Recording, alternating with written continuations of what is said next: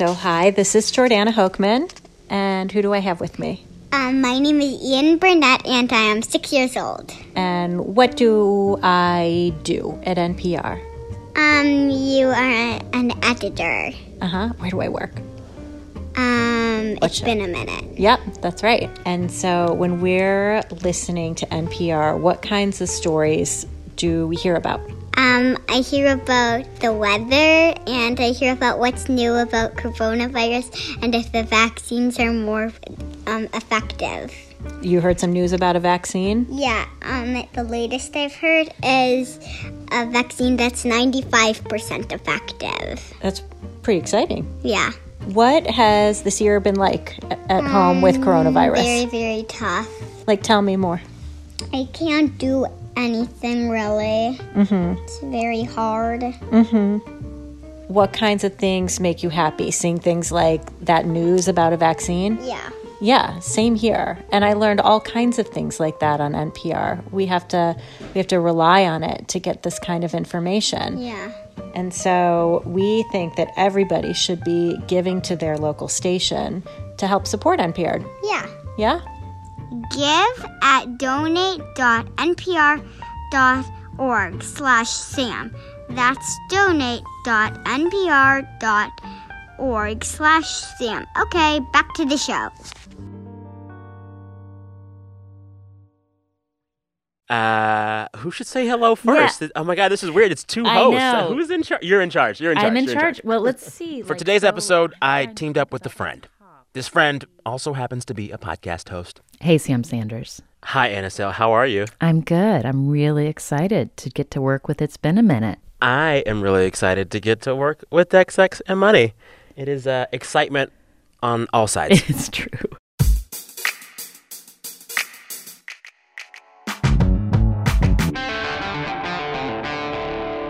Listeners, today we bring you a very special collaboration episode of NPR's It's Been a Minute. A collaboration with WNYC's Death, Sex, and Money. I'm your host, Sam Sanders, and I'll be joined by Death, Sex, and Money host Anna Sale. Her show, Death, Sex, and Money, it is all about the big questions and hard choices that are often left out in polite conversation. So, Anna and I wanted to collaborate because a thing that we've both been wondering about and talking about a lot recently is quarantine pod life. You know, all the ways people have set up living or friendship or relationship arrangements to keep some sort of social or family circle, even through this era of social distancing. Sometimes it's quarantining together. Sometimes it's a group of folks you trust enough to meet up with maybe once a week. All different kinds of arrangements. When we talked the last time, I, I asked you, like, is it better to spend quarantine and lockdown potted up with people or alone? And I still can't tell because I don't know, you've heard this too from all kinds of folks, I'm sure, that like living with any kind of quarantine pod setup when everything is just the same day in and day out, it can be tough, either as tough or tougher than like doing this whole year alone. Yeah. Yeah. I think that's what we discovered when we were on the phone is that we were both kind of jealous of each other. Yes, because you have your wonderful pod of a family, and I have my Netflix account and you have dog. your alone time. Oh my God. Luxurious. So Anna and I, we realized that some people are happy in these pod situations, and some people are not at all. So on this episode, we'll hear from folks who are suffering what I've begun to call pod fatigue. And then, if you go over to the Death, Sex, and Money podcast feed, you'll hear Anna talking with some folks on her show who are actually suffering from pod longing. Here's a peek at those stories. You talk to people who are stuck together. I talked to a woman who is stuck apart from someone she's fallen madly in love with over the last Oh several months, and they have not seen each other in person. They've just talked on How many months have they not seen each other? It's been months and months and months. They knew each other as young people when they were in high school. They reconnected because she did some detective work while she was home in isolation, poking around, and they've fallen in love. And they're actually not that physically far apart from each other. They could meet Wait, up. how far apart are they? They're just across the San Francisco Bay from each other. This is not an oh inability God. to get on a plane. They are choosing to wait until they can be fully present with each other and not think about Wow. coronavirus. Wow. That's either going to go really, really well or it's not. I don't know. I mean, I don't want to ask you to predict how that ends up. Uh, but hearing you say that, it sounds quite beautiful and romantic, but iffy. iffy. you know how I think about it? It's like no matter what, what a wonderful way to spend these months, you know? Like even if it ends up Yes. being just a companion that you had over the phone and it doesn't work out uh, in three dimensions. I love it. I love it. Well, your story that you're going to share in your episode about pod life, uh, it's quite romantic. The two that I have to bring to you, to our listeners, are not at all romantic. One is this group of friends who have a friend pod, uh, and they're worried that they're just being too mean to each other. They have that really fun, sarcastic sense of humor. Some friend groups do, but they think they've taken it too far, and they're worried. And then um, this other pod story, oh my God, it is a doozy. I don't want to give away too much for you, just hear the story. But it involves a dispute over real estate. That's all I'll say. Oh, mm. Yeah, drama, drama. So I think what we should do is let our respective listeners hear these respective stories. And once they hear uh, these pod stories, we're going to come back and chit chat about uh, some insights or big lessons we've learned from talking to these folks. How about that? that sounds good. You're listening to Death, Sex, and Money, and it's been a minute. We'll be right back. What's our acronym? What's our combo acronym? Anna? IBAM DSM. Uh, let's see. I do you say DSM, IBAM, DSM, IBAM, DSM, IBAM. Writer Baratunde Thurston says this democracy experiment requires more than just voting. This is incumbent on all of us. It takes two, right? It takes two to make a thing go right. It takes two to knock it out of sight. And both parties, in a national level discourse, both sides have to still remain committed. How to be a good citizen. That's on the TED Radio Hour from NPR. So I asked listeners to share their pod fatigue stories, stories of being kind of over their COVID bubbles. Here's what one listener told us. Hi, Sam. I saw your tweet, immediately screenshot it, and sent it to my pandemic pod group chat. That is Austin Miller in Albuquerque, reading the hilarious email he sent to the show. I'm gonna trash talk you hoes, I said. One friend, Claire, encouraged me to email you. My other friend, Ellie, was offended, so naturally I'm emailing you. Here's the deal I love these two friends dearly. We've gotten really close, like talking about our bowel movements close. And we've experienced the pandemic, protesting, and the election together. We've been through a lot since March, but something has happened. We've become bitingly mean to each other. We point out each other's flaws incessantly. Have you gone to therapy yet? Oh, your daddy issues are showing. You look rough today. I guess because we've been together so much, our personalities have been laid bare for all of us to see, but also critique. In the past two weeks, we've had repeated conversations about how we all need to be nicer to each other, and yet we haven't. We've only descended into meanness even more. Last week, I called Claire a in front of her mother. The week before, I told both of them I dressed for style while they dressed for, quote, comfort. So, yes, I love them. But I miss the pre pandemic days when we were nice to each other and when we encouraged each other instead of calling each other consistently. So maybe this story isn't radio friendly. Oops. I called up Austin and made him tell me all the drama. So you wrote in about the dynamic of this pod, the three of y'all getting too sarcastic, too mean, too biting. When did the sarcasm and, you know, ribbing start in the friendships? Was it always there and was fun at first and just got mean? Or did it start, I don't know, in the pandemic?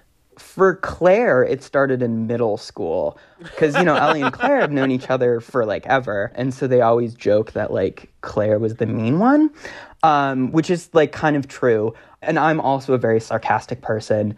And so I think we've always, you know, the three of us when we've been together, we've always been um, very sarcastic. Um, but yeah, during the pandemic, it just has become, I don't know, we, I think we've lost social skills um, and we've lost our filter and we're just not afraid to like dig in and just say what we think. So I think, I think the pandemic just made it worse. Yeah. How does this make you feel personally, the meanness of these relationships? I so part of me kind of loves it. I don't know. It's it, like it's fun at times, but then there's also times when it's like, ooh, that that went too far. Uh, did we push that a little too much? Which I think that you know sometimes happens. Um, and there, I I definitely remember some conversations. There was like one night where Claire was like, we need to be nice to each other. Um, and you know, both Ellie and I were like, yeah, this is true. We we should be nicer, and yet we haven't really done that. Yeah. What was said? Like, what's the meanest thing your pod mates have said about you? Um, the worst insult. I don't know. I feel like I'm dishing it out a lot. Oh. What's the worst one that you've thrown out? What's the worst one? Um, I don't know. It's uh, we we do sometimes harp on Ellie's career choices. Um, right now, I would describe her as an unemployed dog lover, uh, and so like this week we were together and Claire and I were yelling at Ellie to file for unemployment, and she was like, "Fine, I guess I'll do it." Yeah. Have other friends or family noticed, and what do they say about this tenor of the relationships? Oh, um, I mean, obviously, so like my boyfriend has noticed he will join in. Um, we were around um, Claire's parents, uh, and Claire's mother uh, said something about a hypothetical wedding for Ellie and quote um, eight to ten years, which Ellie took. Uh, like, oh my goodness, I'm not going to get married for like 10 years. Um, so family members, I think, partake in it, um, you know, the, the meanness that we have. So, Yeah. You know, part of me hearing your story says, oh, this is a problem. They got to fix it. But the other part of me hearing your story says, well, they acknowledge this reality. They've kind of talked about it. Maybe this is just the way their friend group is. Like, is Yeah. there a version of reality in which y'all just say, this is the way we are? And maybe you set some guardrails, some parameters, I don't know, a safe word to let everyone know to stop making fun of you. But I'm not convinced yet, hearing you talk to me, that snark and sarcasm and what y'all are doing is entirely wrong, if that makes sense. yeah. Yeah. So I like the idea of a safe word. Uh, I'm going to have to mention that to them. And it could just be stop. like, yeah. Yeah, no, I think there's like in some senses where it's like, oh, this is like 100% dysfunctional. Um, but then I think there's other senses where it's like, no, this has some healthy elements, maybe, hopefully. At least I'm telling myself it has healthy elements.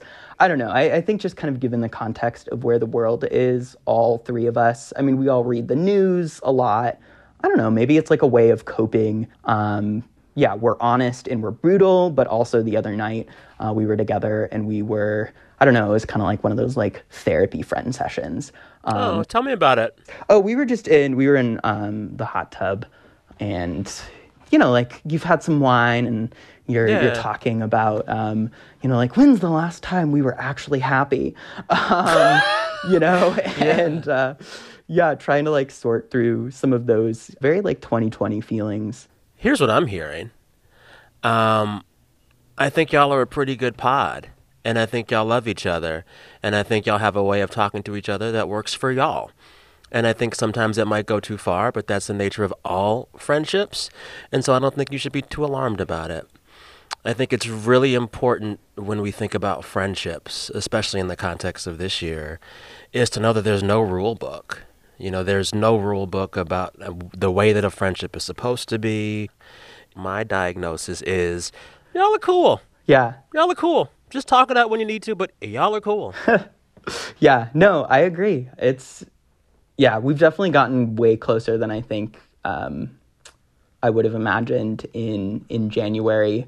And some of that closeness is yeah, it's there isn't a playbook about it, and so it's kind of figuring out like what works for us, you know, snark and all. Yeah.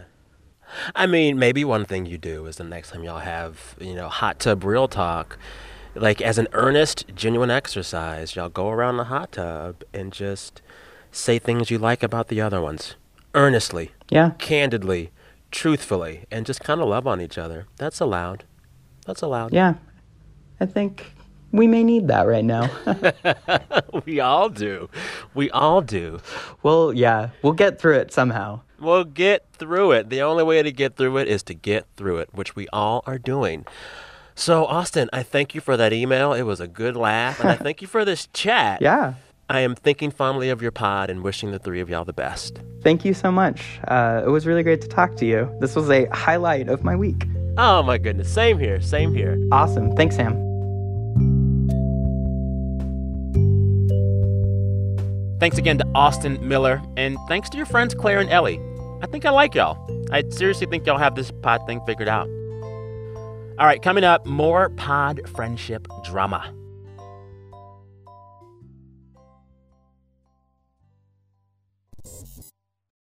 Hey there, I'm Andrea Gutierrez. I'm a producer on It's Been a Minute. And before we get back to the show, just a quick reminder if you love what you're listening to, if you appreciate how NPR has kept you informed in this bonkers year, please support the show and NPR by giving to your local station. To give, go to donate.npr.org slash sam. That's donate.npr.org slash sam. All right, back to the show. All right, another story of pod fatigue. This one comes from Caitlin Morgan. She lives in Burlington, Vermont. Hi, Sam. I spent most of May through August potted with a good friend. My pod partner was someone I could share a workday with and who was following similar quarantine rules. At the time, Vermont had pretty low COVID numbers. So Caitlin's pod went beyond her household. Everyone in this sort of chain could have one person outside their household that they were allowed to see. So my husband saw his brother, I saw my friend. She was in a like in a household with her girlfriend and a couple roommates, and each of them were allowed to see one uh, friend. I know it sounds complicated, but it worked for them. So, in the midst of pandemic, Caitlin and her husband decided to buy a house. But the housing market in their neighborhood in Vermont, it's been pretty tight. So they were looking and looking, and then they find their dream home. It was beautiful. It was like in really good shape. It had a fireplace. It had like a beautiful bathroom, had wood floors, it had a little yard. Caitlin and her husband quickly put in an offer on this house, but then. What happens next is I texted my friend and my pod partner, and she said that she had also just put an offer in on a house. Y'all, it got messy. A whole host of other simmering differences between us rose their ugly heads, and I had to sort through the ways in which we felt incompatible despite a years long friendship. It could have ended right there, but Caitlin had to know one more thing. Pretty soon afterwards, my husband called her and found out that she had offered more than we had. And so. Why didn't you call her? That's your friend. um, great question. I was. I was crying and having an anxiety attack. oh no, Caitlin, I feel so bad for this experience for you. Oh my god. Oy. Thanks. I'm not sort of proud of how dramatic it was for me, but it was. It just came over me like a wave. Um, it's okay. Listen, it's okay. In 2020, all emotions are allowed. Thanks, Sam. so your husband calls. What's that phone call like? He pretty much just said to her, you know, like, listen, Caitlin is a wreck. I don't know that it would be the best thing for her to wait until tomorrow to find out. Do you mind just telling me what you offered on the house so that we can just know oh. if there's even any shot for us at this point? Um, because now that we know that there really might not be, and in such a personal way, mm-hmm. having half the information is worse than having all of it. Yeah.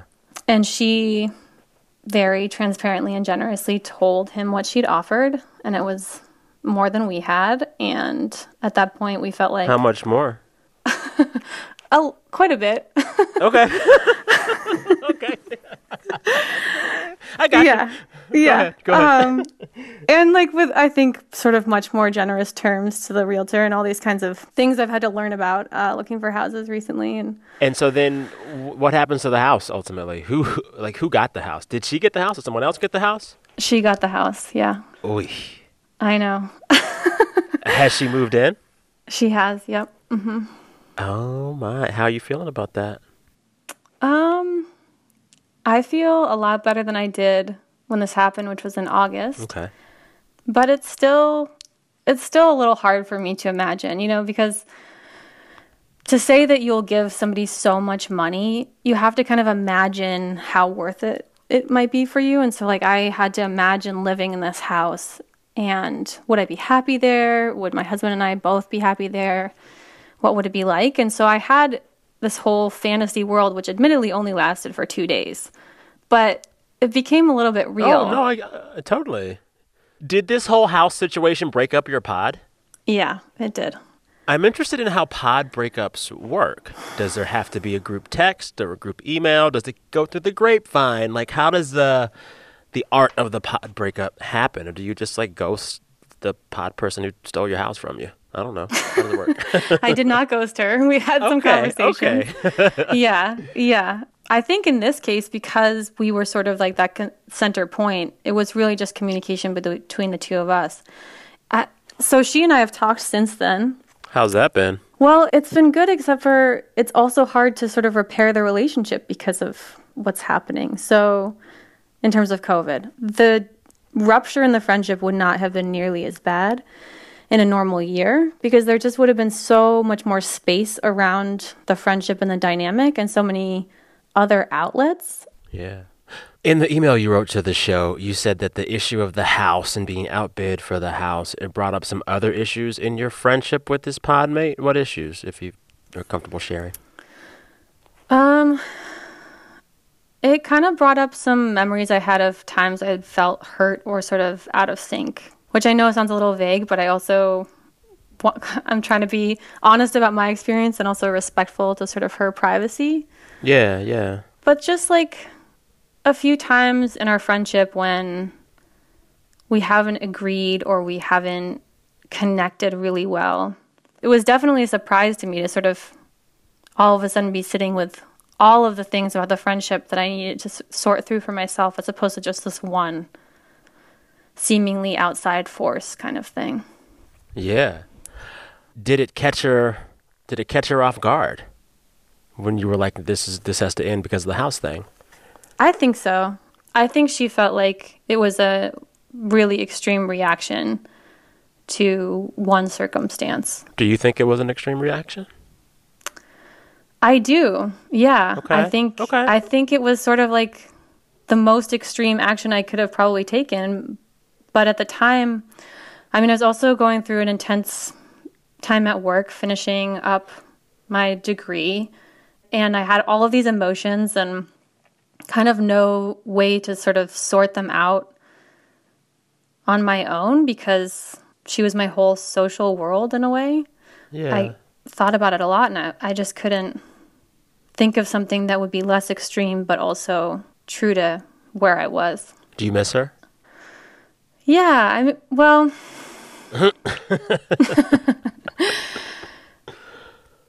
yeah, in moments I definitely do. Yeah.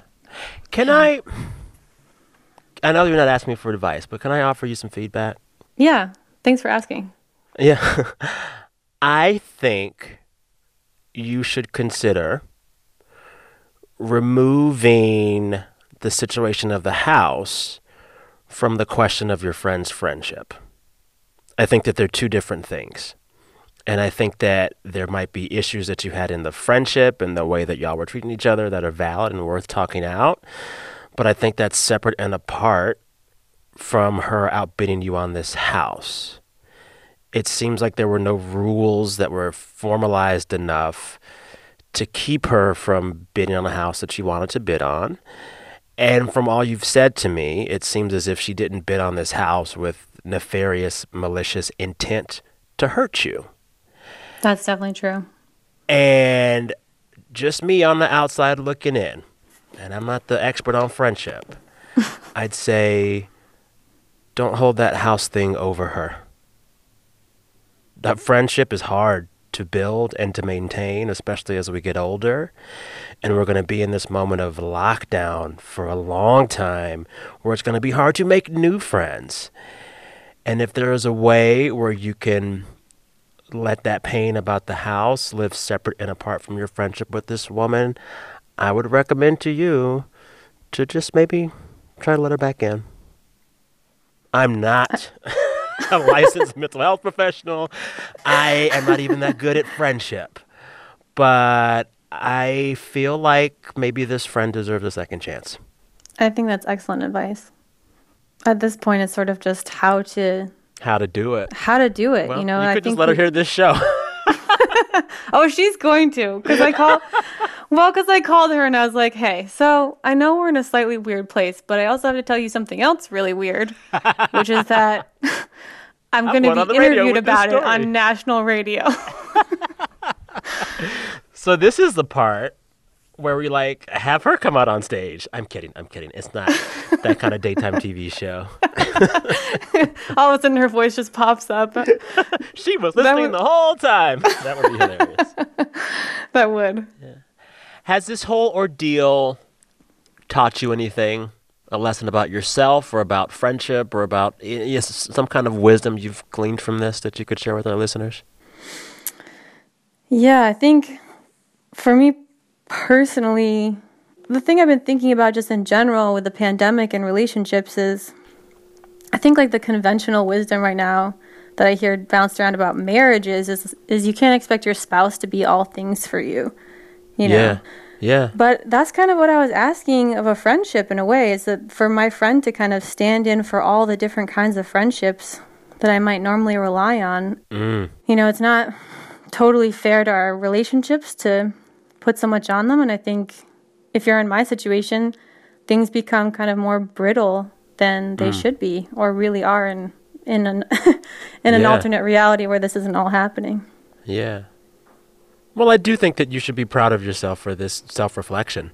There are a lot of folks that get into arguments or disputes and never really think back on what really was going on. So you doing this in front of a national radio audience, you know, that is it speaks good Yeah. of you, right? Well, it's not my best look, so I guess everyone gets to just No. hear I about think that. listen, if if this is the worst thing you did in pandemic year, you're fine. You are fine.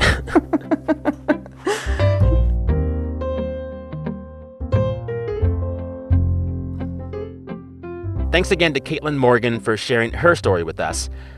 Before we end this episode, I'm going to bring back Death, Sex, and Money host Anna Sale to share some insights. So, based on these stories of pods and pod fatigue and pod longing, has this inspired you to do anything different with your pod? Expand it? Make it smaller? Make some new rules for it? You know, I have been thinking a lot about like what the rhythm of just the really, like, really wanting to make sure I think through some uh, targeted, strategically chosen hangout time with people who are not my immediate family. Even if it's a walk outside, I live in California in the Bay Yeah. Area. I can go outside with a mask on, have a walk with a friend who's not a part of my immediate pod all the time, and just have a little bit of a somewhere to let off steam. Just just a little release valve. Totally. A release valve. Yeah. How about you? Oh gosh, my my big lesson from these pod fatigue stories that I had was probably that I should be much more grateful for my dog Mm. because she never talks back. She's just the best friend anybody could have. And yeah, I think that after this is all over, when we're in the after times, I will think about being more intentional about connecting and staying connected with the friend groups I already have. Like, how can I communicate better with them? How can I be a better friend to them? Because, like, pod life is not a thing that's just happening in this year. The pods are different in this year, but we always have circles and groups of friends and family, and we can be thinking about how to best work with them and be with them even after the vaccine. Hmm. So, yeah, cheers to pods. Cheers. They're getting us through. Cheers. They're getting us through. Ah. Anna Sale, it has been such a joy to work with you on these stories. I've been a fan of Death, Sex, and Money for years, and this is like this is a high point for me for this year. You know, in spite of this crappy year, I got to collaborate with uh, someone in the biz who I really admire. So thank you. High point of a crappy year. I'll take it. This is a straight up high point. I probably came out the wrong way, but you, I mean, but you get what I'm saying. I like it. I like it. Thanks again to Anna Sale, my co host for this mashup episode of It's Been a Minute and WNYC's Death, Sex, and Money. Listeners, go right now to the podcast feed for Death, Sex, and Money, and you can hear Anna's episode all about pod life, where she talks to couples that are stuck apart, like the opposite of what's going on with this episode. While you're there, check out a bunch of episodes of her show, Death, Sex, and Money. It's real good. This episode was produced by Anjali Sastry and Star McCowan with help from Katie Bishop over at Death, Sex, and Money. Our fearless editor is Jordana Hochman. Listeners, we're back in your feeds on Friday. Till then, Be good to yourselves and be good to your pods. I'm Sam Sanders. Thank you for listening. We'll talk soon.